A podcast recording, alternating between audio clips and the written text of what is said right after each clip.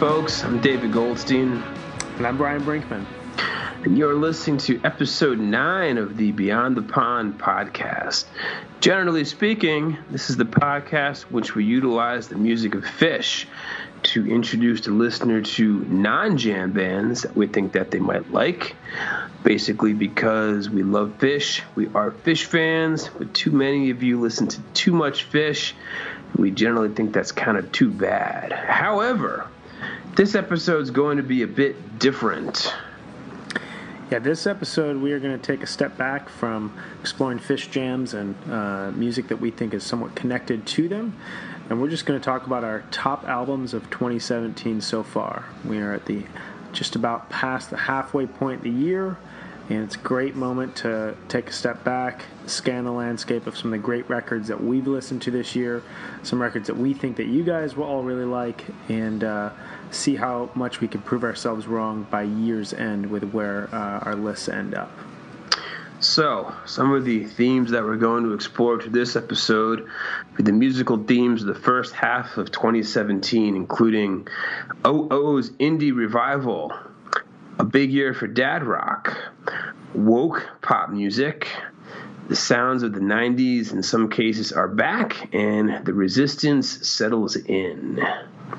We're also going to take a look ahead at some of the upcoming releases that we are both equally excited for and equally not excited for. And then we're going to wrap things up with our five favorite records of the year. We'll go through each of our lists, play a snippet from each of the records, and um, it'll be uh, we're, we're looking forward to this a lot. It's going to be uh, it's going to be cool. So, Brian, why don't you kick us off with um, some of the big records of 2017 that have come out thus far? Absolutely. Uh, a lot of really good music thus far this year. And in planning for this episode, kind of went through my playlist and um, started just listening to a ton of records that I've been listening to. Um, kind of caught myself off guard with how good some of it's been. So, um, just a few I've got off the top of my head here uh, Brian Eno's Reflection. Hurray for the Riff Raffs, The Navigator, Japandroids, Near to the Wild Side of Life, one of the best shows I saw of the year uh, right after their tour started. Jay Som's Everyone, Everybody Works, and the Jesus and Mary Chain's Damage and Joy. What do you got, Dave?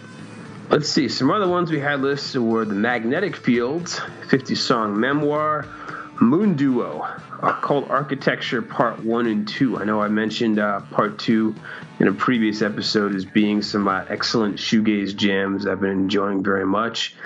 Knee High Offers. It's a band that uh, I know Brian had mentioned in an earlier episode. Run the Jewels, Run the Jewels 3, and uh, Sampha Process. Keeping it going, uh, we've got Strand of Oaks, Hard Love, their follow up to their fantastic 2014 record. Thundercat Drunk, which I believe I featured on uh, the first episode that we did. Uh, Tim Cohen, Luckman. Uh, Tinariwen, Elwan, and the Afghan Whigs in Spades. We'll say that Afghan Whigs record, that's their uh, second album since they've gotten back together, and it's uh, I much prefer it to the first one, Do the Beast. So, in addition to that record, we've got Aimee Mann, Mental Illness, Big Thief, Capacity, uh, Charly Bliss, Guppy, 90s uh, power pop record that I love, Father John Misty, Pure Comedy, Feist, Pleasure. And the list goes on with Fleet Foxes Crack Up, uh, came out early last month. Really, really great record, huge grower. Uh, Future Islands, The Far Field, Guided by Voices, August by Cake. Jason Isbell in the 400 unit, the Nashville Sound. I know Dave and I both saw him uh, about a week apart from each other. Really, really great show. Excellent whipping co- whipping post encore. He brings 30 something fathers to tears. Yes, he does. Going forward, getting to the end here, we got uh, Kevin Morby, City Music, Mac DeMarco, Goofy uh, Gap Tooth Buddy. This Old Dog, Mark McGuire, Ideas of Beginnings, which we mentioned in the last episode, The Mountain Goats, Goths, Alex G, Rocket. And wrapping things up with Steve Earle and the Dukes, So You Really Want to Be an Outlaw, the new Vince Staples, Big Fish Theory, Wooden Wand, Clipper Ship, White Reaper, the world's best American band, one of the most apt album titles of the year.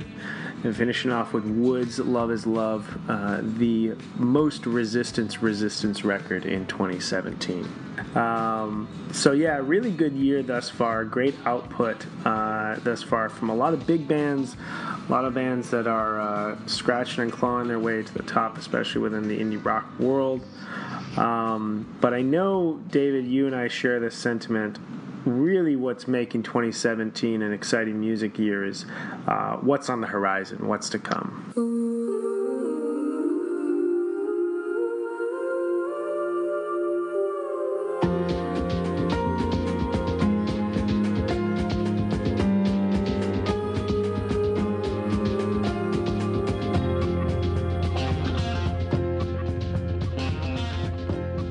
Yeah, 2017, um, especially when you're getting towards end of August, beginning of September, is uh, going to be really big year for kind of like the class of 2005, 2006, 07. A lot of the mid 00s indie bands are uh, they're coming to play. So some big records on the horizon. We've got the National, Sleep Well Beast, which I think both of us are going to enjoy quite a bit. Yes, I can't wait. What else? Grizzly Bear, uh, Painted Ruins. That's going to be their new record coming out. Everything I've heard from that so far sounds fantastic. Yeah, the War on Drugs, a deeper understanding. Uh, we've talked about this band perhaps more than any other band aside from Phish on this podcast. Mm. Uh, you all know well, if you're listeners, this that is my favorite record of the decade thus far. Their their 2014 LP, Lost in the Dream. Um, everything I've heard from this record, all the writing I've heard about it or read about it, um, just in terms of the process of recording it, um, I can't wait to hear this record. Yeah, that's going to be heavily, heavily anticipated. The two songs he's put out are fantastic. Yeah. And let's see, going forward, we've got Rostam, uh, formerly from Vampire Weekend, his solo record Half Light coming out. That's going to be very good. And actually, the Broken Social Scene, Hug of Thunder, comes out this Friday, I think. Yeah, I'm looking forward to that. I, uh, I'm glad that they're still uh, throwing together 20 different artists and uh, and making some massive, massive wall of sound music. Um, later in the year, we've got uh, Mogwai with Every Country's Son, as well as Queens of the Stone Age with Villains. Um, I'm excited for both of those. Looks like there's going to be new records by Beck. Earl Sweatshirt, Liars, and the Rostam Less Vampire Weekend. It'll be interesting to see how they pick up without him. His sounds had so much to do, especially with uh, Modern Vampires of the City, um, one of my favorite records, my favorite record of 2013. Um, it'll be interesting to see how they pick it up. Yes, if there's anything I've learned though from reading, um, I just finished reading Meet Me in the Bathroom, the uh, excellent, uh, excellent synopsis of New York indie rock from 2001 to 2011 by uh, the journalist who, um, Lizzie Goodman. Excellent book, I highly recommend. And if there's anything that the second half of the book tells you is don't count out Ezra Koenig. He's a smart kid. He has an idea. He knew how to frame it. He knew exactly what he was doing. Although definitely Rostam was uh, instrumental to their sound. So long as Ezra's the front man, I uh, I see very good things in the future for that band. Definitely have a lot of optimism about that. That said, in terms of optimism about Vampire Weekend, there are two records that. Uh, um, are huge records coming out in 2017 that I don't think you or I have a ton of optimism about.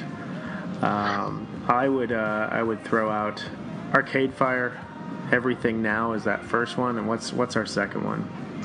LCD Soundsystem, American Dream.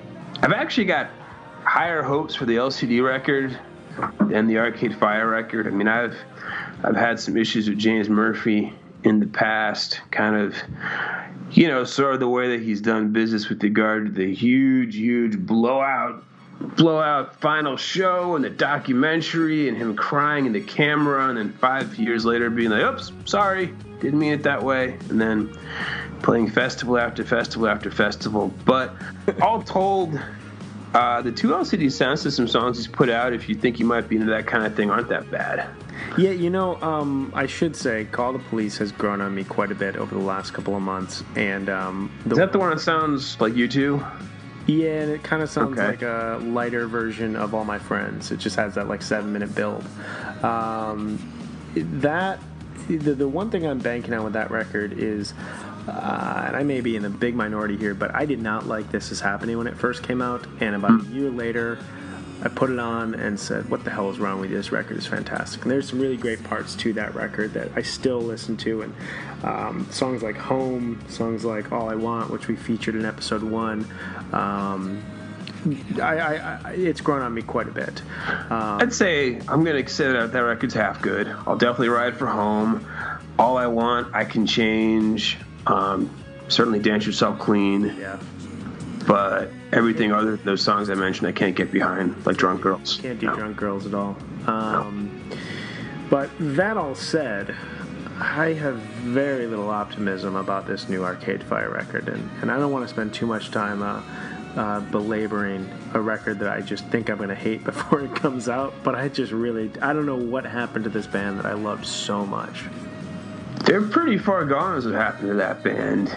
It's what it seems like. I mean, the band that wrote seven years ago put out one of my favorite records of 2010, The Suburbs. Band that came out with this just blazing uh, debut and funeral that just sounded like a fully formed band. I mean, maybe that's part of the problem is that they just had it all in their first couple of records, and what are they supposed to do then other than become a glam rock band? I, I don't know. Oh, I think part of the problem is they really started to buy into their own hype and kind of felt like every record had to be bigger and badder ass than the one before it. And the few ones I've heard off of this album just don't give me much hope. Do we get they their Nebraska next? Is that what uh, we're in line for? Oh, the, the, I think their Nebraska should have been this album, and everything is indicated that it definitely will not be. Yeah, everything will be uh, sparkly suits and uh, desert scenes and, and ABBA influences, I guess. So, Yeah. anyway. Anyway, anyway. why don't we you talk tell- about some stuff we do like? There we go. There we go. Lots of good stuff this year. It's getting dark. very dark, very ominous. Um, let's uh, let's move into a conversation about our top five albums of 2017 so far. I got, I got, I got, I got loyalty, got royalty inside my DNA. Cocaine quarter piece, got war and peace inside my DNA. I got power, poison, pain, and joy inside my DNA. I got hustle, though ambition, flow inside my DNA. All right. So our top five albums of 2017 so far. Uh, we've got a great list of really diverse records here um, that we're gonna um, feature for you guys. David, what uh, what is your number five album of 2017 thus far? Okay, Brian, for my number five, I have a record that I uh, did mention on an earlier episode. My number five is Whiteout Conditions by the New Pornographers. Now, the New Pornographers, this is their seventh record. They are an exceedingly reliable go to for very catchy power pop. They are led by um, Carl Allen Newman, or Alan Carl Newman. I guess it's AC Newman. At any rate, he's the front man. Um, they also have Neko Case. She's kind of the co-front person. She has her own fantastic alt-country career. Carl Newman's niece, Kathryn Calder, also chips in with vocals and keyboards, and sort of everyone else in the band is kind of like a who's who of uh, like Canadian indie stars from the late 90s and early 2000s. Now, what's interesting about the new pornographers is that at this point, they kind of had the challenge of being lumped in as a legacy band, which is to say they've got seven albums, none of which are bad. They're extremely consistent. And at this stage in the game, music critics kind of just take them for granted.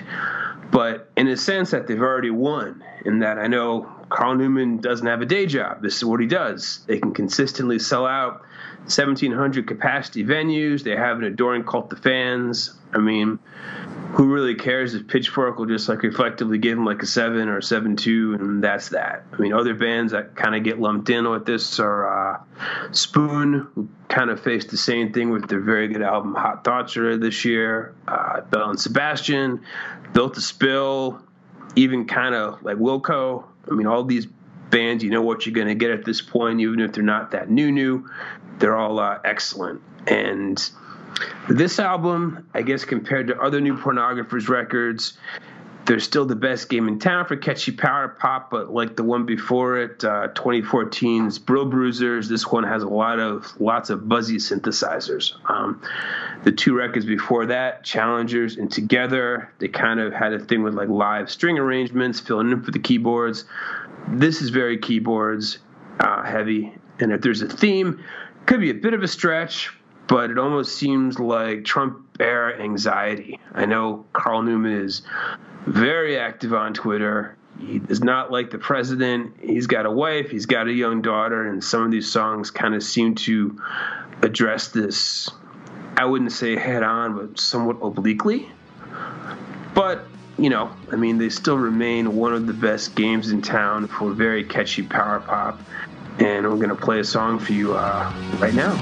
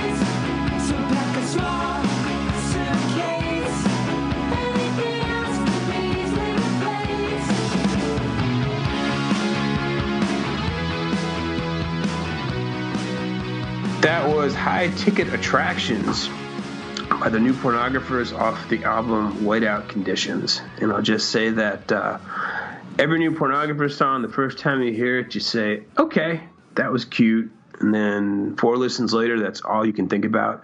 And that song is no different. So, Brian, what do you got for your number five? So my number five comes from uh, the Phil Elverum uh, project Mount Eerie uh, record called "A Crow Looked at Me." Um, Phil Elverum uh, was of the Microphones, a band that I loved near and dear throughout the 2000s and uh, early 2010s. Um, before he started working with Mount Eerie, before he started recording as Mount Eerie. Um, the, the microphones records just blew my head open in terms of what was possible with songwriting and with noise and melody. And uh, i'll always love them for really expanding my um, kind of soundscape of what i thought was music and what i wanted to hear. Um, this record is and elverum calls this barely music. Uh, not to be a downer, um, this record was recorded shortly after his wife Genevieve died following a year long battle with pancreatic cancer. Uh, and she was diagnosed in the spring of 2015, which was just 15 months after their couple's uh, first daughter was born. Um, this record hit me incredibly hard this year. Uh, I've never heard an album that uh, so paralleled the tragedies and fears that were going on my own life like this one did. Um, I do not particularly enjoy this record, but um, I uh, and I'll just you know be open. I've had a pretty intense year with health, with uh, uh, both my wife and uh, close uh, my mother-in-law as well, and uh, to have a record that was so brutally honest in. Um, the unshakable dedication about the monotonous slog that is disease and death and ultimate recovery um, was so so essential for me. Um, I've probably listened to this record only three times, and I don't know how many other times I could listen to it. Um, it is just too much, but it was really really essential for me to hear the words that he was saying, to listen to the music that he was singing um, as I was uh, going through a lot of stuff throughout the spring. It reminds me a lot of cases of Sun Kil Moon's uh, 2014 record Benji. Um, it just summarizes experienced tragedy in a way that a lot of people just aren't as uh, as, as capable of being that honest. Um, but ultimately, and as I was, I listened to this record again this last week, and as we were getting ready for this, um, what makes this record so much for me is throughout the whole album, and it's a tough album to get through, especially if you're just like it's a complete headphones listen, but it really brings you into what he's dealing with after the shock of his life just completely changing in front of his eyes. But um, there's a continual ability for him to see the beauty in the world, even after experiencing this kind of tragedy. Um, it's really clear to me that Elverum believes that no matter how awful and sad life can be, there's still blessings on a regular basis. Nothing's guaranteed, and every moment uh, should be treasured. And for me, that was just so, so essential uh, this year. So, um, not to make this incredibly heavy, but it's a really, really important uh, uh, record to me. I think it's a really important record for people to hear. Um, and we're going to play uh, a song called Ravens off of that, just a quick clip off of it.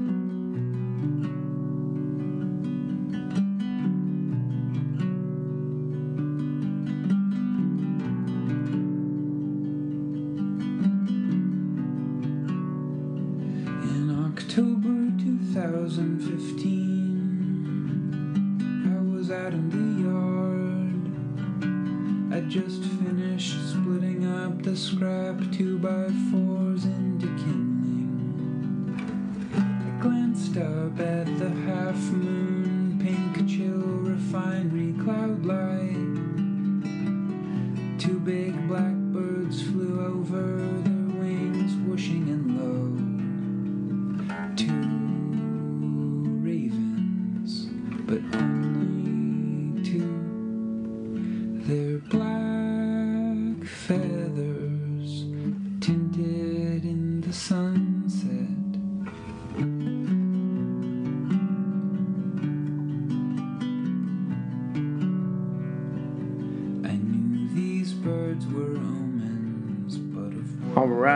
that was Ravens off of Mount Eerie's A Crow Looked at Me. Um, David, what do you have at number four? I can assure you that this album at number four will be more upbeat than the Mount Eerie album, for starters. um, I have my number four is Cloud Nothings. Album is called Life Without Sound, and Cloud Nothings are basically the continuing project of one Dylan Baldi, and what was once a bedroom thing has morphed into a full-on rock and roll quartet. Basically, his stock and trade is uh, straight ahead rock and roll with poppy flourishes, and he's kind of expanding on the sound he first mined on um, his breakthrough, which was 2012's Attack on Memory, which was produced by Steve Albini and sound a lot like uh, the 80s Portland, Oregon post punk band Wipers. Well, I'm sure we will discuss it further length at some point in this podcast, especially um, the Wipers album Youth of America. I think the song was called "Wasted Days." It was very, very similar to that.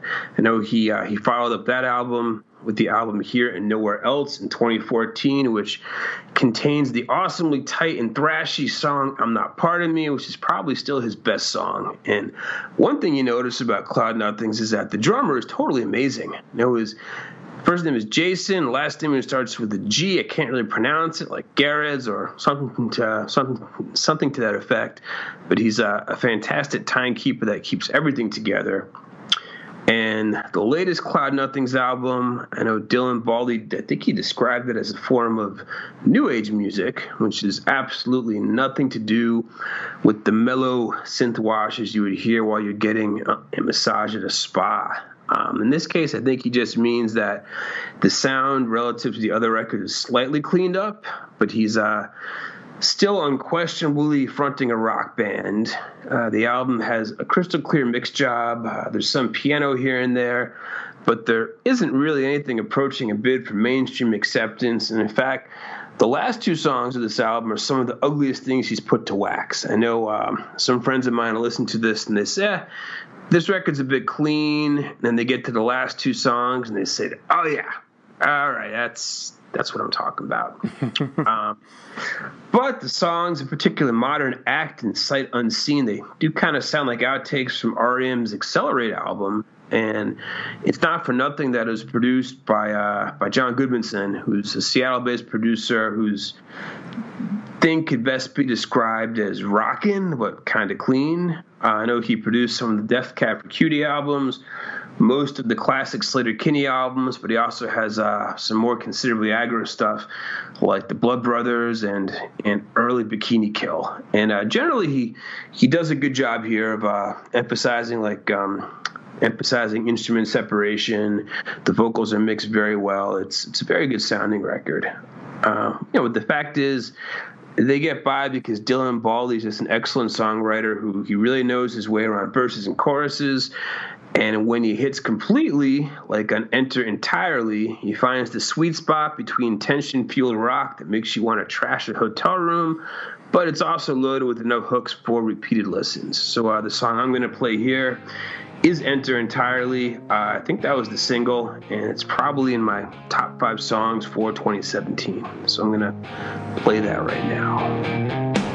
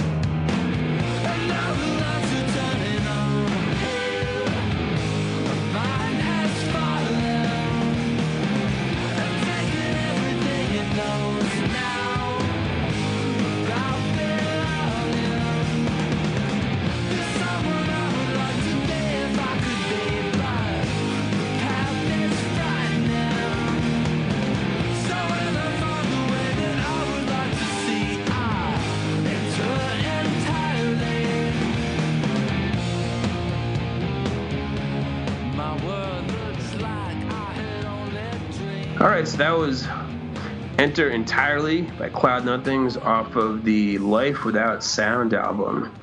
So, Brian, what do you got for your number four? Number four record. Uh, I think I don't know if this had a ton of hype because I think it was announced about ten days before it came out.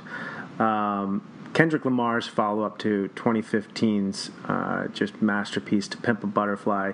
This is Damn. Uh, Kendrick here turns his focus inwards towards his impurities and his fatal flaws. Uh, very, very different record from To Pimp a Butterfly. That was a global album focused on the 10,000 foot view problems in society and the world, especially a keen eye on those affecting and affected by the black community that he was raised in and in many ways represents. Um, this is, Damn, is just as impassioned and as critical of a record but here the centerpiece is Kendrick, and um, it's a very personal album. Um, it feels much smaller, but uh, it feels just as uh, um, raw in a completely different way. Uh, this is his fourth full-length LP, um, his first again since 2015's messy masterpiece, uh, "To Pimp a Butterfly." Um, really feels thematically and musically like a reaction to Pimp a Butterfly. It's overly simple, focused uh, really in a lot of senses on his rapping alone, whereas that had horn sections and had loads and loads of. Uh, um, you know, little vignettes that kind of carried songs to uh, to each other. This um, every song was written out in capitals. Every song is basically one word. Um, there's uh, like three or I mean, there's very few guests on here. It's uh, highlighted by Rihanna and U2 of all bands uh, making a guest appearance, but. Um, from everything I've read, from everything I've heard from the record, it feels very much like a mid '90s hip hop album. Um, oddly enough, the working title of this record was uh, "What Happens on Earth Stays on Earth," but uh, Kendrick kept feeling like it never read right. He kept coming back to themes of each song, saying to him, "Damned if you do, damned if you don't," and came across the title that way. And I think the title is incredibly fitting to what the record is. Um, songs like DNA, Element, Humble, Lust, Triple X, and especially the uh, uh, the album closer Duckworth all stand out as some of the strongest tracks I've heard of the year. Um, we're gonna play a track from it. Uh, we're gonna play Humble. Right now, one of the best rec- one of the best songs of 2017, uh, one of the most ferocious choruses of the year, and um, this is an absolute must-hear, I would say, for anybody listening to this podcast. So, uh, here's "Humble" off of Kendrick Lamar's "Damn." My left stroke just went viral. Right stroke put a baby in a spiral. Soprano C, we like to keep it on the high note. It's levels to it, you and I know. Bitch, be humble. Hold up, bitch. Sit down. Hold up, little. Hold up, be humble. Hold up, bitch. Sit down. Be humble. Bitch, sit down. Little bitch. Be humble. Hold up, bitch. Sit down. Be humble. Hold up, sit down. Be humble. Sit down. Be humble. Sit down. Who that nigga thinking that he frontin' on me, man? Get the fuck off my stage. I'm the same man. Get the fuck off my dick. That ain't right. I make a play, fucking up your whole life. I'm so fucking sick and tired of the Photoshop. Show me something natural like Afro with your pride. Show me something natural like ass with some stretch marks. Still a take you down right on your mama couch in polo socks. Hey, this shit way too crazy. Hey, you do not amaze me. Hey, I blew cool from ACA. Obama just page me. All right, that was Humble off Kendrick Lamar's Damn. Moving right along here. David, what do you got as your number three album of 2017? Well, just before getting into the number three album, I want to say I very much echo your feelings on Damn. That is uh, album's easily in my top 10. And um, I really like to Pimp a Butterfly a whole lot, but outside of perhaps King Kunta, it might be. It's very cerebral, but kind of low on what you consider to be trunk rattlers. Whereas Damn has plenty of trunk rattlers. I mean, seriously, DNA, Element, Humble.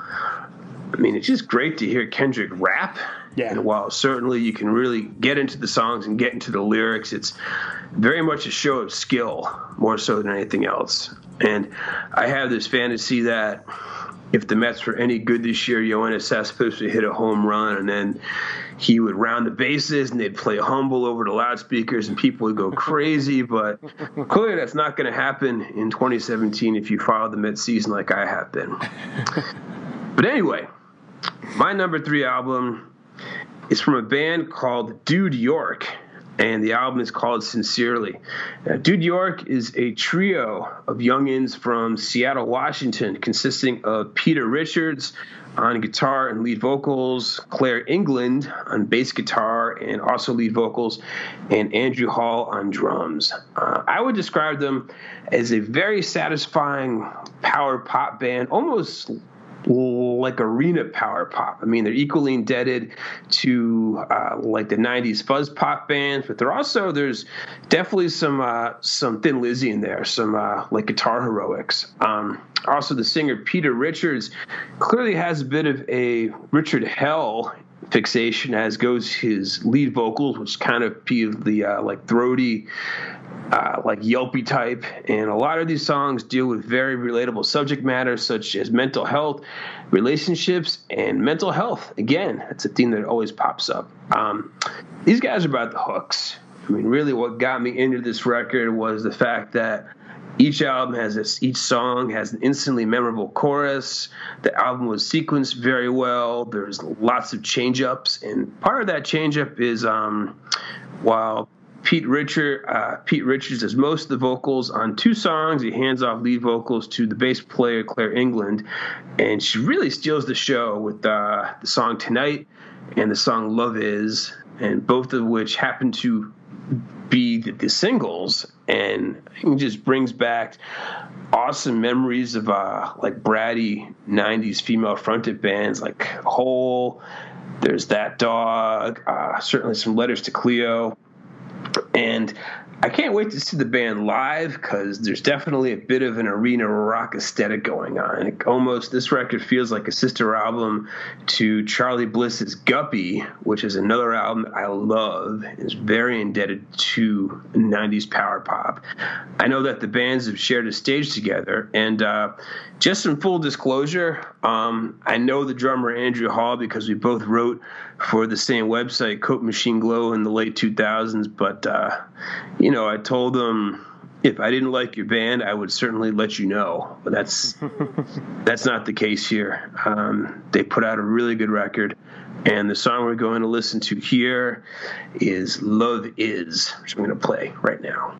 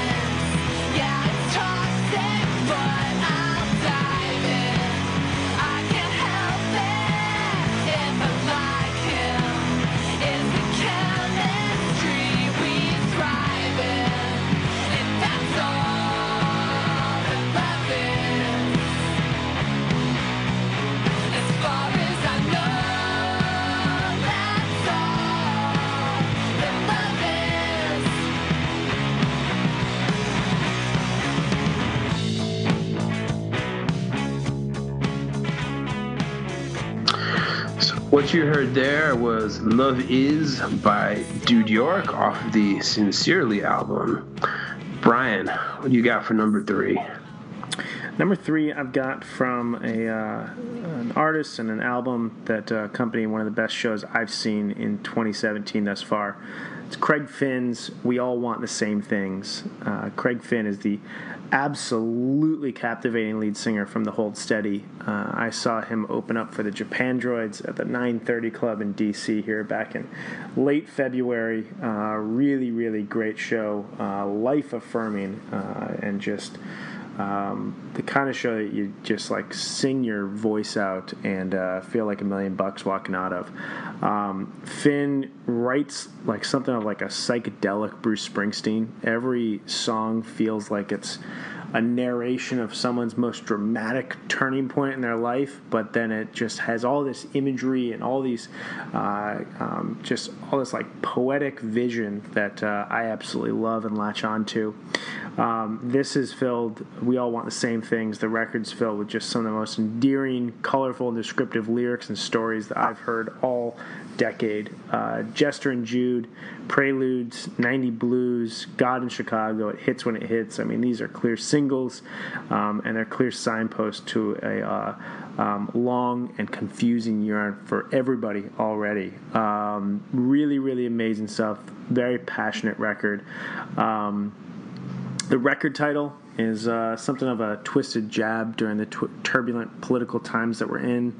Uh, Finn talked about this in a review or in a uh, interview shortly after the album came out. That you know, while he believes there's a lot of divisions, uh, there's a clear acknowledgement that at root we all want and need the same basic things. And you know, this is a plea to the other side. We we all do want the same things. Come on, let's be honest here.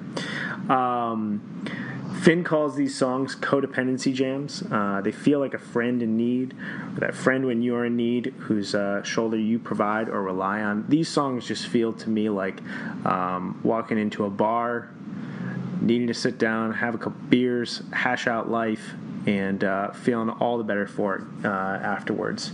Um, David, I know that you are a pretty big Hold Steady fan. What was your what were your thoughts about this record? Um, I enjoyed it certainly the most out of his other solo records. I thought it was kind of the solo record where he really comes into his own, whereas the first two Craig Finn solo records kind of just sounded like unenthusiastic, hold steady B sides to me. Whereas this one, he really ramps up the production values. And while certainly I don't think it's a substitute for the hold steady, uh, it was the one that I could see myself going back to the most. Yeah. Although it's certainly not going to take the place of uh, Separation Sunday or Boys and Girls in American anytime soon. Yeah, this was uh, just kind of a time and place record for me, and has always found its way into my rotation. So we're going to play uh, the song Preludes off of Craig Finn's We All Want the Same Things.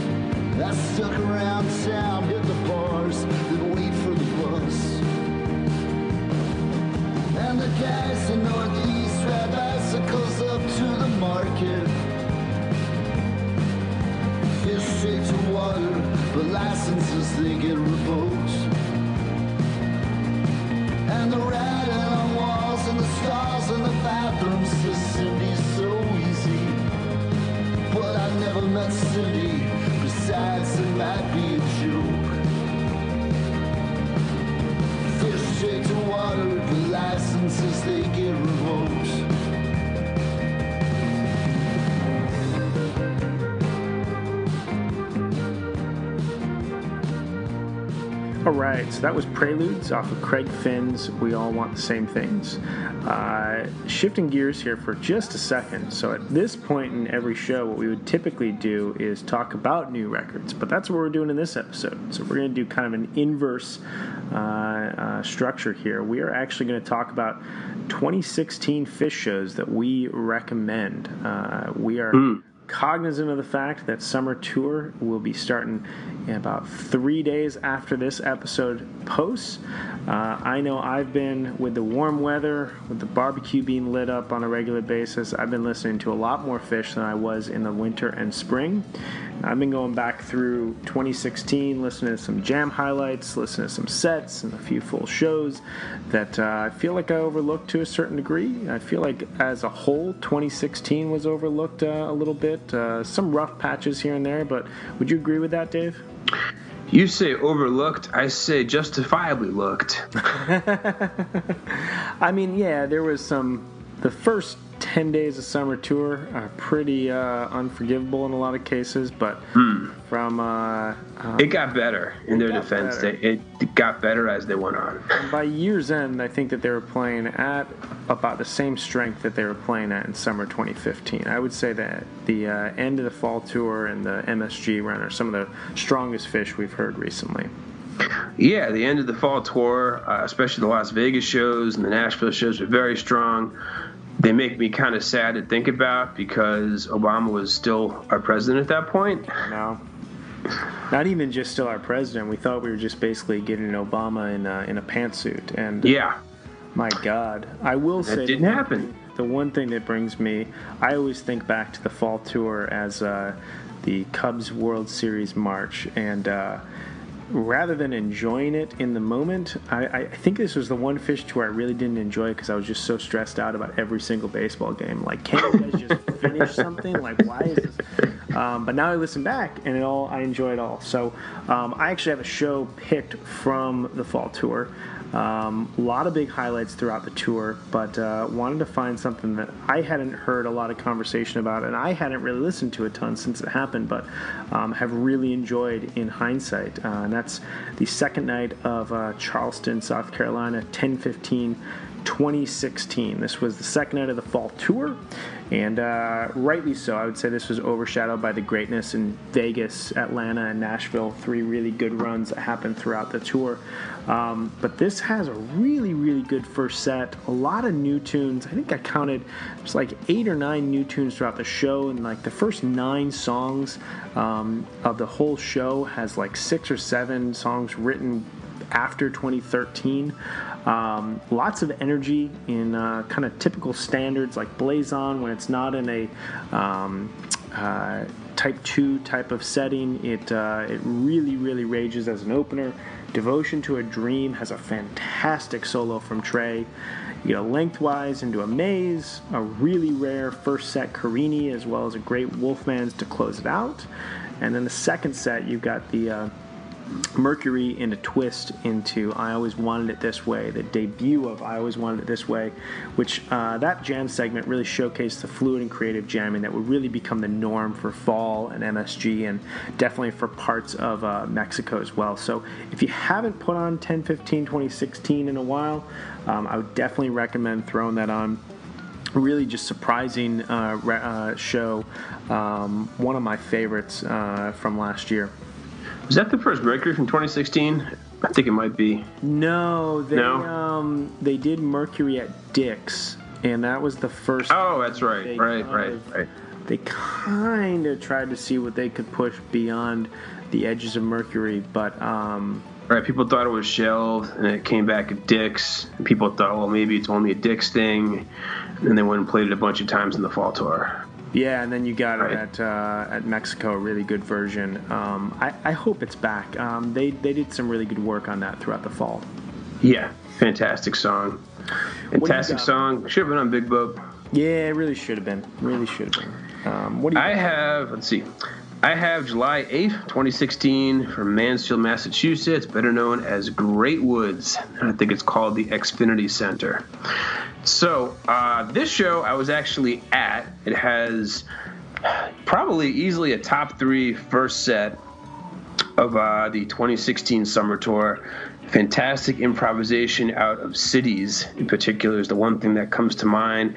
Had kind of a funky party time opener. Um, the first Space Odyssey, um, sorry, the first a cappella Space Oddity closer since they did it at at uh, up at Wrigley Field. But yeah. very very good first set. I think at that point it was certainly the first set to beat. Um, I'm thinking maybe the tour closer from Chula Vista might have a, a better first set off the top of my head. And the next night, Hartford was also pretty good. But certainly, the second set with the Ghost and Light and Wolfman's, this was shaping up to be an all timer until the PA went out. So it's a big what could have been. But the Ghost Light is the light could be a top three version of that song. The Ghost is 14 minutes of fire. That's I think the first and maybe only time they've done the Ghost Light combo. Believe it or not, it seems like something that they would do much more, but uh, it really wasn't. But that light, it's got rock. It's got a crazy Manteca thingy going on. It has Trey forgetting a verse and kind of making fun of it.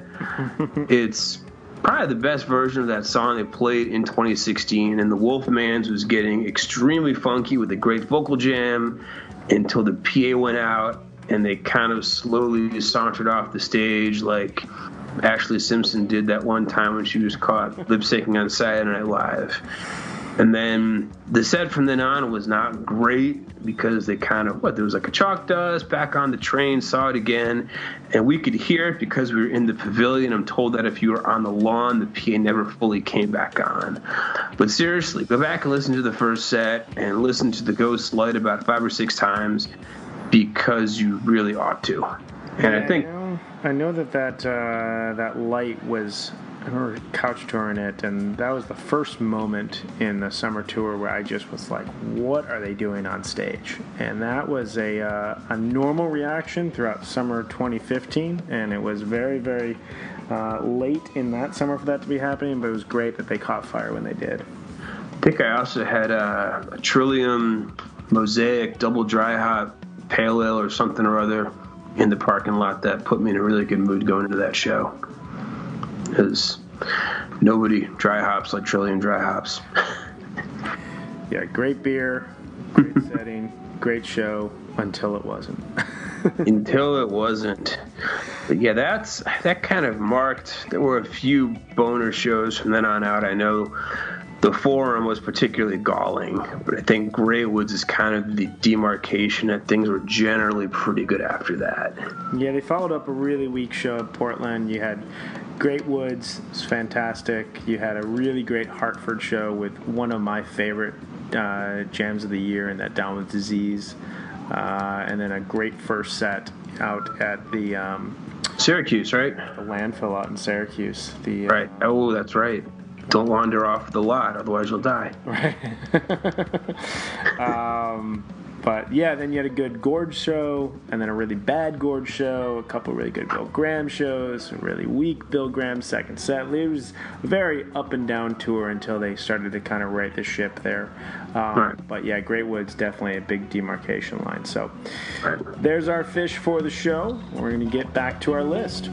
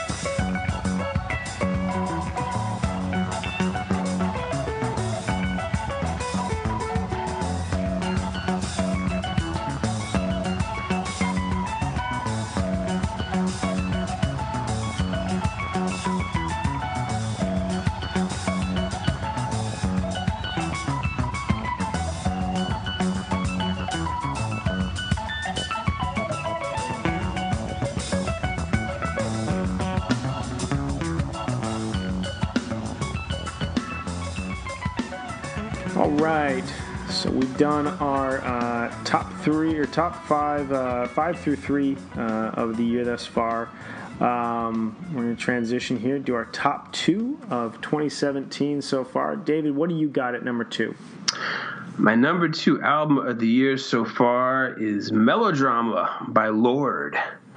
Now, granted, this album has been written about quite a bit, and it's certainly a little more mainstream than some of the stuff that we tend to cover on Beyond the Pond. But let me tell you, ignore Lord at your own peril. She really needs to be taken seriously. Like the first record with Royals was good; it had a lot of promise, but the second album is, goddamn, it's uh.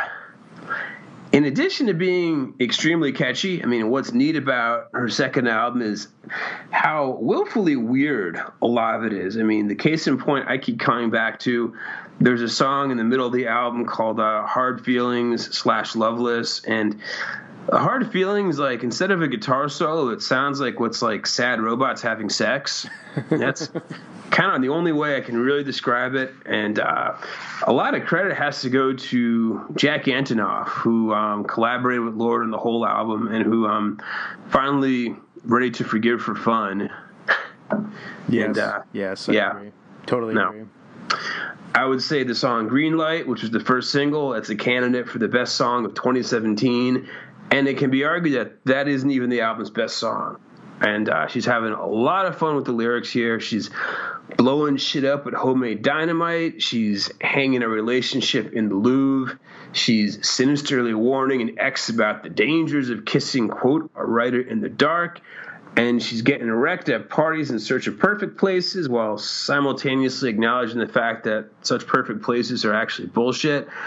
And she's only 20 years old, which is crazy to me. I think her first album came out when she was 16. There was a lot of pressure to follow it up, and she followed it up in a major way. And that these songs have tons of different sounds, very interesting lyrics evoking someone much older than she actually is. Um, you know, very profound. Not so much profound, but uh, you know, lots of the party and the after party and thinking like, what does it mean? How are we going to feel when we're sober? Uh, it's just, I found it extremely enjoyable. It's probably, other than my number one, it's certainly the thing I listened to the most in 2017 so far. And the song I'm going to play off it here is going to be Homemade Dynamite, the third song on the record. A couple rebel Top Gun pilots flying with nowhere to be. Ooh, don't know you super well, but I think that you might be the same as me. Behave abnormally. Let's let things come out of the woodwork. I give you my best, I tell you all my best lies. Yeah, awesome, right? So let's let things come out of the woodwork. I give you my best side, tell you all my best lies. See me rolling, showing someone else love, dancing with our shoes off. No, I think you're awesome, right?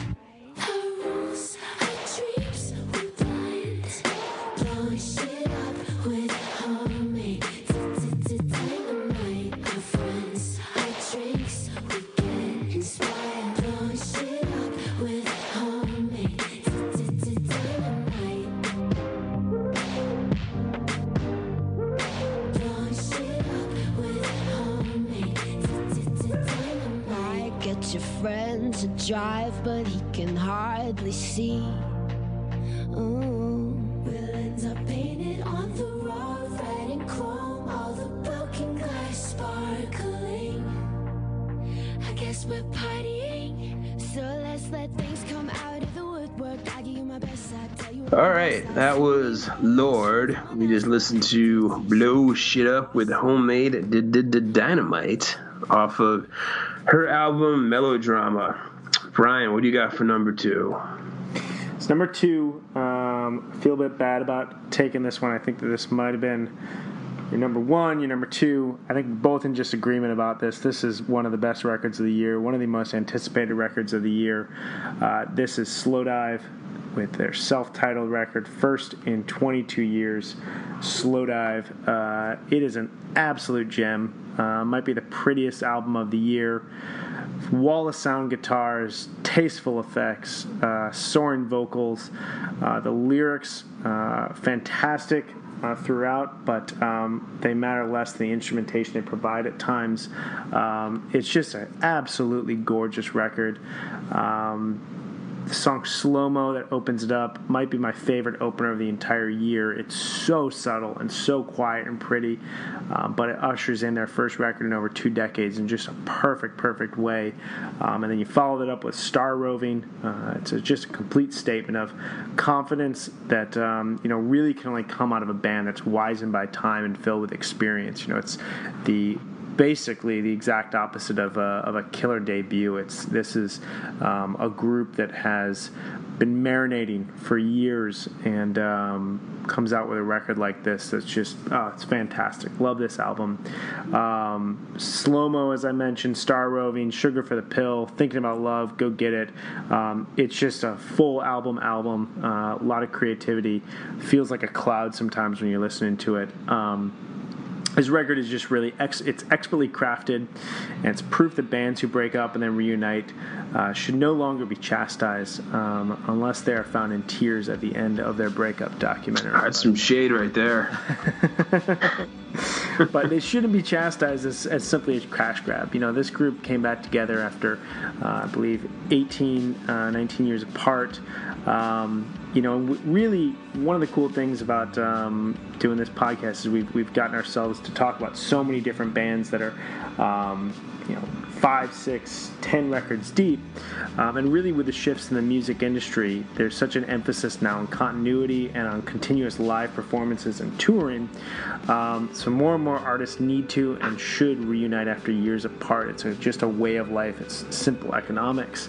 Um, as this album proves, uh, when that's handled right, those years of experience, the time, the gray hairs, the back pains, the time spent changing diapers, can oftentimes lead to brilliance that wasn't even there in the halcyon youth. So um, I can't say enough about this record. It just completely took me the first time I heard Star Roving, the single that came out, I believe, January. And then the record as a whole, when it came out, was just a fantastic ushering in of spring. So we're going to play Slow Mo. Um, I think it's the best opener of the year. It might be my favorite song of the year. I don't know, but otherwise, other, all I know, it's absolutely gorgeous song, and um, hope you guys enjoy this. This is Slomo off of Slowdive's, Slow Dive.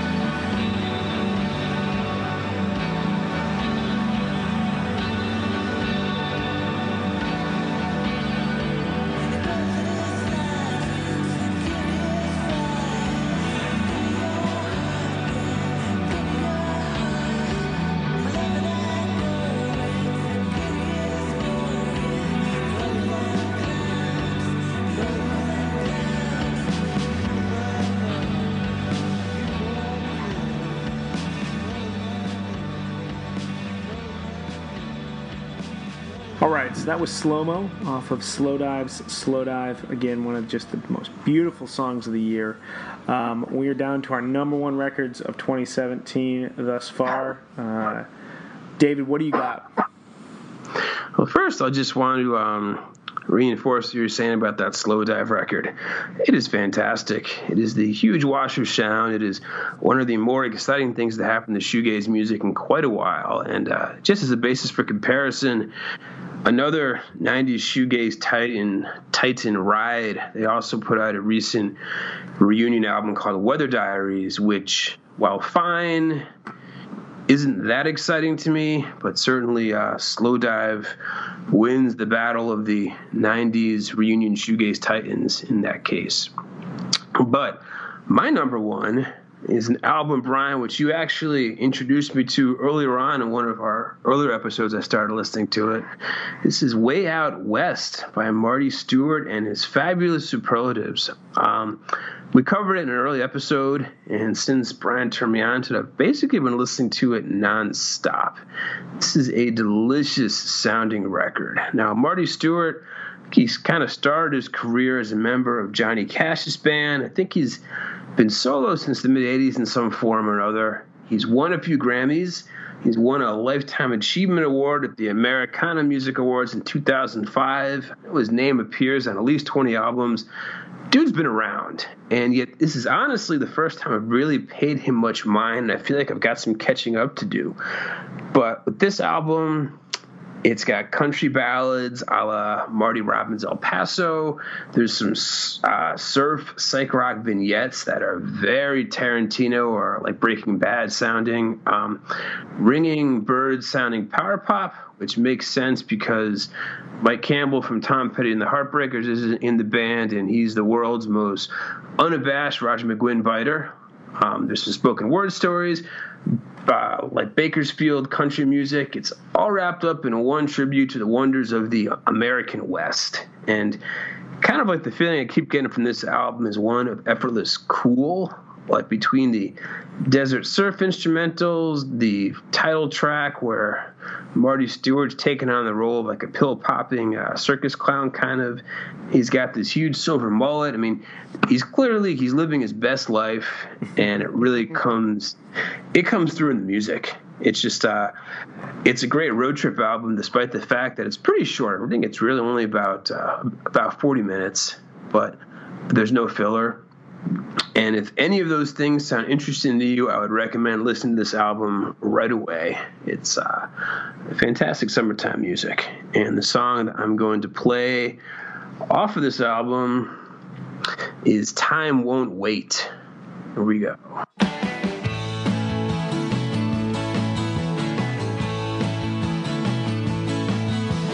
big bright moon is shining down on the desert sand. Reached down, touched the earth, and held it in my hand. As the dirt fell through my fingers, the wind did seem to say, Don't put off until tomorrow what you can do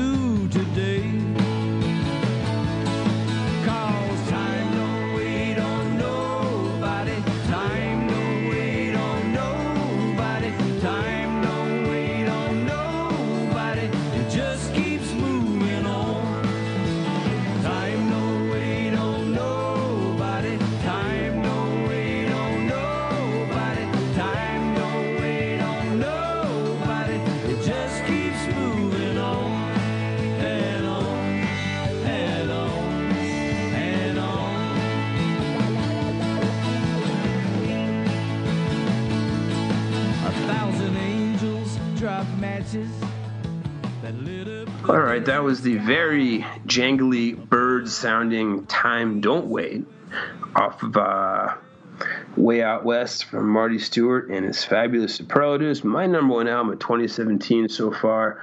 It would take something very big to knock it out of the top five, but who knows? The year is uh, only halfway through. Brian, what do you got for the number one slot?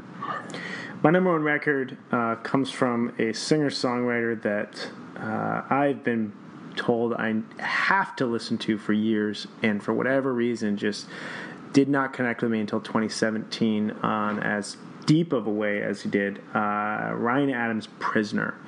Um, I've listened to him throughout the years. Every time he puts out a record, I've always felt like a duty to listen to it, but it's um, never just completely taken me over like it did with this record. Finally clicked. Um, have not recently been divorced. I have not seen the end of a relationship in almost a decade. Uh, but as I noted with my number five record, Mount Eerie's A Crow Looked at Me, had a very intense first half of 2017, and this record just completely connected with me, connected the dots on so many of the feelings I had in a very simple, universal, reflective, and forward thinking message about loss and recovery. Um, this record is Adams' 16th in just over 16 years. It's just an absolutely unbelievable string of prolific songwriting, um, and it thematically is right in line with his 2014 self-titled LP that really focuses on Heartland rock and 80s soundscape production. Think Tunnel Love, Bruce Springsteen, um, Brothers in Arms from Dire Straits. A lot of records that we talked about in episode five, our uh, Dad Rock episode. Um, album has some great songs throughout. Do You Still Love Me, the opener, uh, Prisoner, Doomsday are about as powerful opening trio and among my favorite songs of the year. Anything I say to you now is a just classic shut the door and just scream with your guitar and your amplifier breakup anthem. And uh, Outbound Train is the closest that Adams seems to have come to the sound he's been mimicking since the early mid 2010s. And it sounds like it could fit right alongside uh, other songs on the War on Drugs, Lost in the Dream. Uh, Or Bruce Hornsby. Very Hornsby, that song. very Bruce Hornsby, very And Bruce Hornsby, in and of himself, is very war on drugs. So, Yes. yes. it, all, it all comes back to the war on drugs, as you Yes. can see. Um, as David was mentioning, as we were getting into my my number one record here, there's so many big albums yet to come this year, so I'm not sure if this will be my favorite at the end of the year. Uh, from a personal standpoint, I really hope it isn't. Um, but records like this show me why music is so necessary, no matter where life goes, whatever surprises come along. There are songs, there are albums, there are bands that are there to communicate heartache, pain, and the ultimate hope throughout life.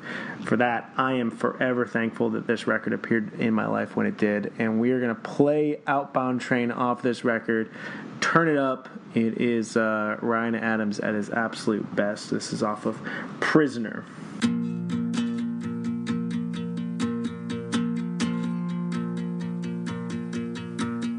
I supposed to know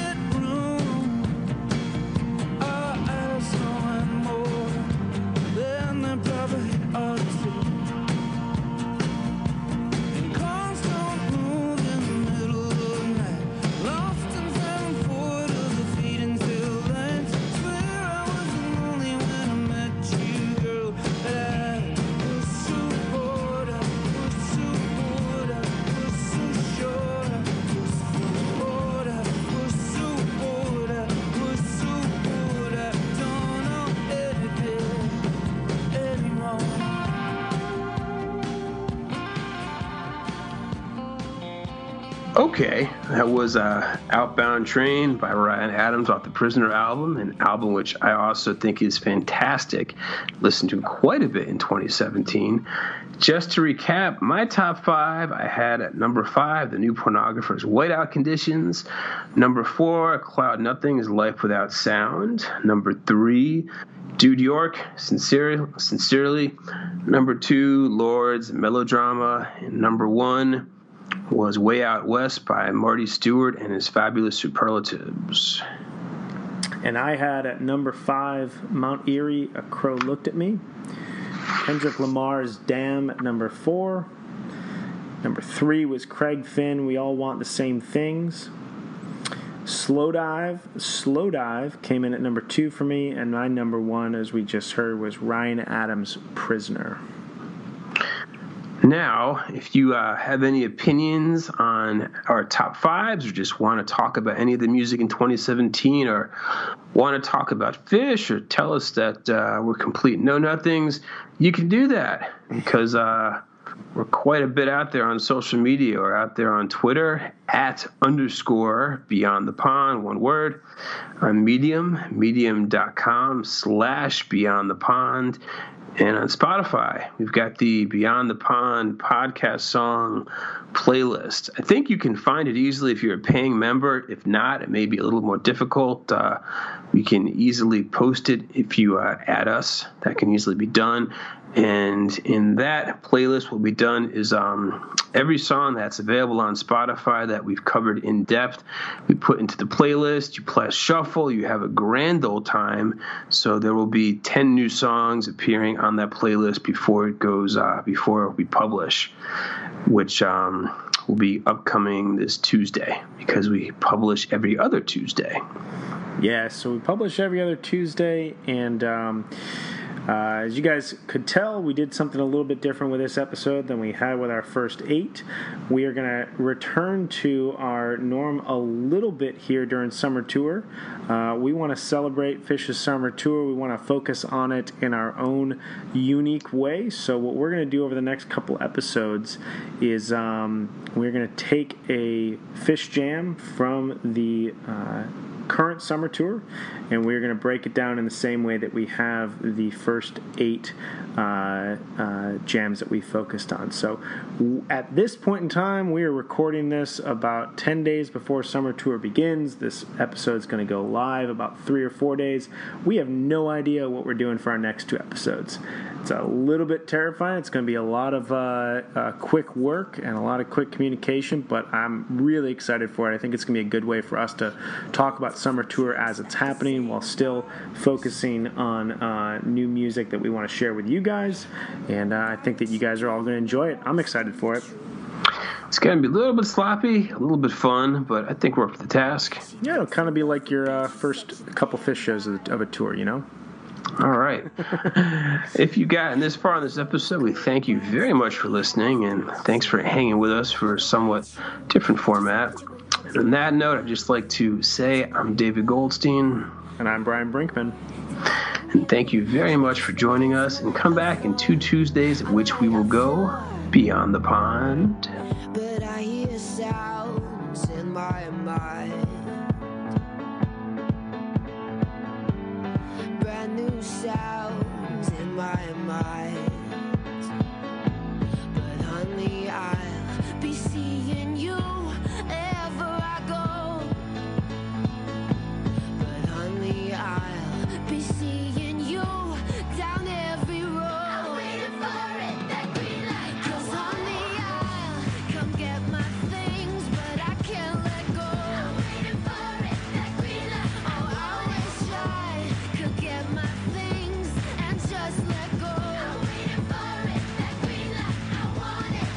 Sometimes I wake up in a different bedroom.